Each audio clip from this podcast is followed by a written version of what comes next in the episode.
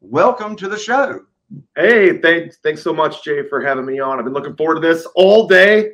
I got invited to the show. So excited to be here. So thanks for having me on.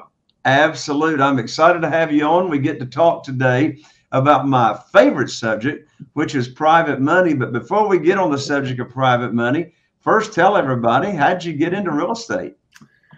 Uh, listen, Jay, I, I kind of fell into it just through sort of life experiences. Um, when I graduated from college, uh, my dad almost, who's an entrepreneur, my father almost ripped my head off when I went into the financial services world. Uh, my dad was in financial services. He was in did employee benefits, and uh, so I followed his footsteps. I did internships for him when I was in college, and I jumped in and got my Series Six license, my life and health licenses, and things like that. Fast forward a few years, I was making a great six figure income as a 24 year old, but I realized that a lot of my best clients, my biggest clients, did not have all their money in the stock market. They actually owned apartment buildings, they owned strip centers, they owned uh, you know, rental properties. Uh, they lease those buildings out, and we're making positive cash flow. And it's, no matter how hard I tried, Jay, uh, I couldn't pry those dollars out of the real estate business and get them into the stock market. So I actually took notice and said, "Well, look, that you know, they must be up to something because they seem so married to those assets. They won't give them up the money in real estate." So I paid attention. Um, quickly, I, I realized that they were up to something, and they had something that I which was passive income.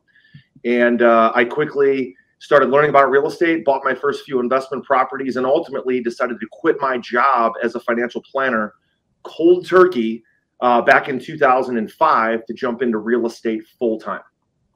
And how old were you when you went full time real estate? Uh, I was 29 years old. Uh, I was, uh, you know, I had a number of years of experience, but kind of doing both, uh, doing real estate on the side as a side hustle, and still serving my clients in the financial services world.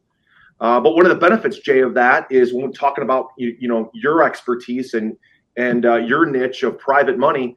I was very fortunate, very age in my early 20s, to have clients that were three and four times as old as I was. Right, they're in their 60s, they were in their 80s, and I got very comfortable talking to people about private money, about capital, about raising money, deploying it, being in the stock market, talking about their financial goals, objectives, risk tolerance.